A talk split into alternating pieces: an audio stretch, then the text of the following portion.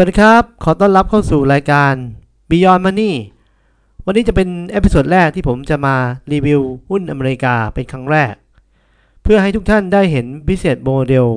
การหารายได้และความเสี่ยงของธุรกิจ และเป็นแนวทางในการลงทุนในหุ้นอเมริกา โดยวันนี้ผมจะเริ่มที่ตัวแรกก็คือหุ้นดิสนีย์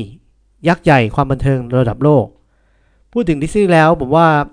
ทุกท่านนะครับ ไม่ว่าจะเป็นเด็กหรือผู้ใหญ่ย่อมเป็นแฟนของทางดิสนีย์เพราะว่ามีทั้งหนังนะครับมีสวนสนุก มีสินค้าและบริการต่างๆ รอบๆตัวเรามากมาย โดยดิสนีย์ถูกก่อตั้งปีในในปี 1923 โดยนายวอลและนายรอยโอดิสนีย์โดยใช้ชื่อว่า Disney Brother Cartoon Studio ก่อนจะเปลี่ยนมาเป็น The Walt Disney Company ในปี 1986 โดยธุรกิจหลักๆ ของดิสนีย์มีอยู่ 4 ส่วนนะครับ ส่วนแรกจะเป็นส่วนที่สร้างรายได้สูงถึง 35.7%ที่เรียกว่า Media Networks ก็คือเป็นเครือข่ายเคเบิลทีวีหลักๆ จะเป็นในประเทศสหรัฐอเมริกา ได้แก่ช่อง Disney ESPN FX และ National Geographic โดยแต่ละช่องจะมีการสมัครเป็นสมาชิกได้จ่ายรายเดือน และ ช่องแต่ละช่องจะมีตอนนี้จะมีสมาชิกประมาณ 60-80 ล้านคนต่อช่องนะครับ ก็มีสมาชิกเกือบ1ใน 3 ของประเทศอเมริกานะครับ นอกจากนี้ยังมีช่องทีวีที่เป็นลักษณะของ broadcasting ก็คือคล้ายๆช่อง 3 บ้านเรานะครับ ก็คือหารายได้จากการโฆษณานะครับ หรือการที่คนอื่นเอาคอนเทนต์ไปลงในช่องทางอื่น ได้แก่ช่อง ABC Television Network และช่องตามหัวเมืองใหญ่ ๆ ที่อเมริกา ตามเมืองใหญ่ๆจะมีช่องของแต่ละที่เลย ไม่ว่าจะเป็นในนิวยอร์กจะมี WA WABC และ KBAC นะครับ โดยรายได้ทั้งหมดก็ที่อย่างที่ผมกล่าวมาก็คือจากค่าโฆษณา ส่วนที่ 2 ก็คือ ส่วนที่เรียกว่า Parks Experience and Products โดยสร้างรายได้ทั้งหมด 37.7%นะครับ ก็คือทำสวนสนุกและที่พักต่างๆ ทั้ง World Resort ในฟลอริดา ลิฟอร์เนีย ปารีส ฮ่องกง และเซี่ยงไฮ้ นอกจากนี้ยังมีดิสนีย์ครูซ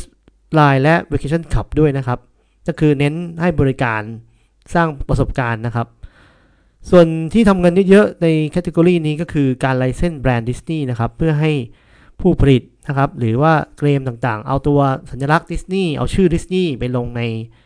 สินค้าของตัวเอง ส่วนนี้ก็จะสร้างรายได้ที่ค่อนข้างเยอะนะครับ ส่วนที่ 3 คือ ส่วนที่เราดูกันประจำนะครับ เรียกว่า Studio Entertainment สร้างรายได้ถึง 16.1%ส่วนนี้ผมว่าเราคุ้นเคยอยู่แล้ว หนังของดิสนีย์นะครับ แล้วหลังๆเขาเพิ่งเอ่อ take over 20 Century Fox เข้ามาด้วย จริงๆแล้วก็จะมีหนังของ Marvel Lucasfilm Pixar และ Fox ด้วยนะครับ ก็ Marvel นะครับ ทุกท่านน่าจะติดตามกันอยู่แล้วนะครับ ก็มี ซูเปอร์ฮีโร่หลาย ๆ ตัวที่ออกมาใน Marvel นะครับมี Star Wars ภายใต้ Lucasfilm นะครับมีหนังเช่น Toy Story นะครับภายใต้ Pixar นะครับทั้งหมดนี้ผมว่าเป็นคอนเทนต์ที่ทรงพลังของโลกนะครับ ที่สามารถสร้างรายได้ให้กับดิสนีย์มาก ๆ เลยนะครับ โดยความสำเร็จหรือว่ารายได้ของในส่วนนี้จะแปรผันตามกับความสำเร็จของหนังแต่ละเรื่อง ซึ่งไตรมาสล่าสุดนะครับในเดือนกันยาปี 2019 ปรากฏว่ารายได้เติบโตสูงถึง 52%เพราะจากความสำเร็จของหนังเรื่อง The Lion King และ Toy Story 4 นะครับ ก็จะเห็นว่ารายได้ส่วนนี้ผมมองว่าค่อนข้างจะสวิงนะครับ ถ้าหนังออกมาเป็นที่นิยมรายได้ก็จะสูงขึ้น ถ้าหนังออกมาแล้วไม่เป็นที่นิยมรายได้ก็จะ drop ลงนะครับ แต่ยังโชคดีแค่เป็นสัดส่วนแค่ 16%ของรายได้ทั้งหมด ส่วนสุดท้ายนี้เป็นส่วนที่ผู้บริหารตั้งความหวังไว้มากเลยนะครับ เรียกว่า direct to consumer และ international หลักๆ คือเป็นบริการสตรีมมิ่งนะครับ ตอนนี้ที่ดังสุดคือ Disney Plus ที่เพิ่งออกมาให้บริการแข่งกับ Netflix ในช่วงเดือนพฤศจิกายนปีที่แล้วนะครับ นอกจากนี้ยังมี ESPN Plus และ Hulu ด้วยนะครับ ทั้งหมดนี้คือ 4 บริการหลักๆ ของทาง Disney ที่สร้างเงินเป็นกอบเป็นกำให้กับทางบริษัทนะครับ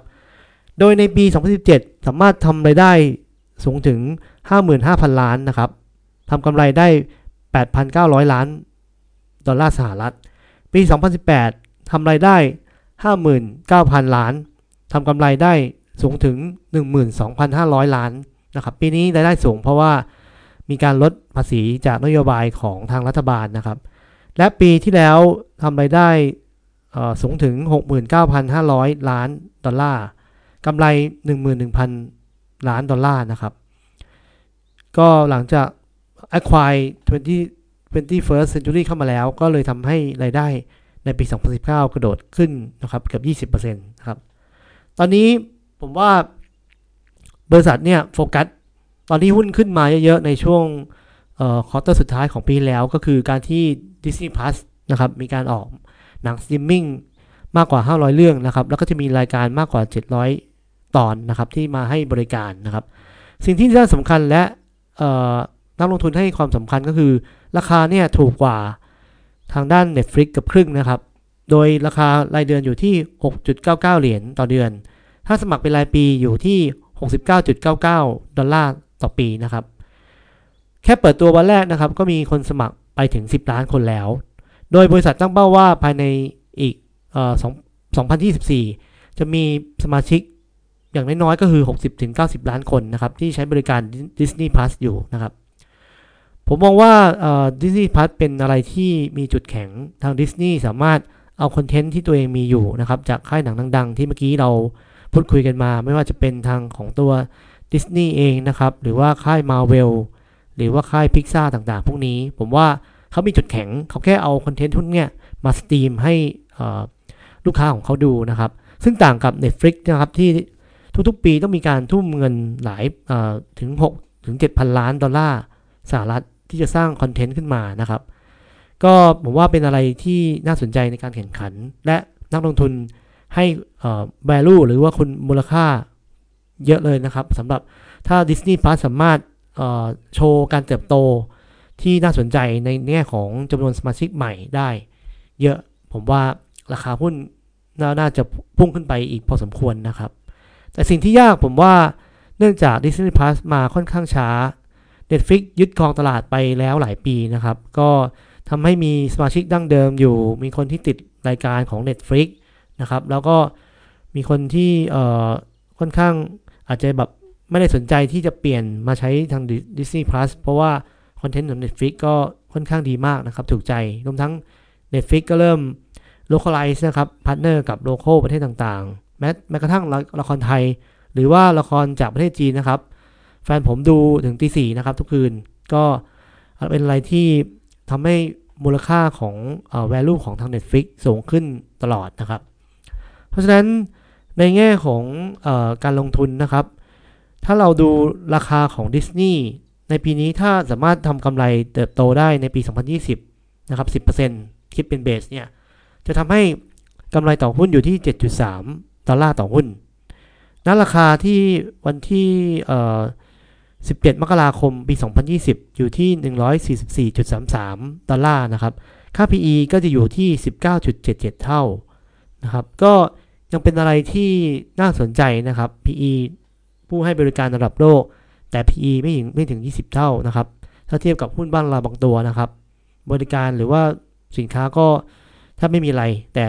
PE สูงถึงระดับร้อยเท่าก็มีนะครับ เพราะฉะนั้นผมคิดว่าลองศึกษากันดูและ สิ่งที่สำคัญที่สุดก็คือ รอจังหวะในการลงทุน PE 19.77 เท่า คุณก็อาจจะขาดทุนได้นะครับ ลองประเมินมูลค่าและ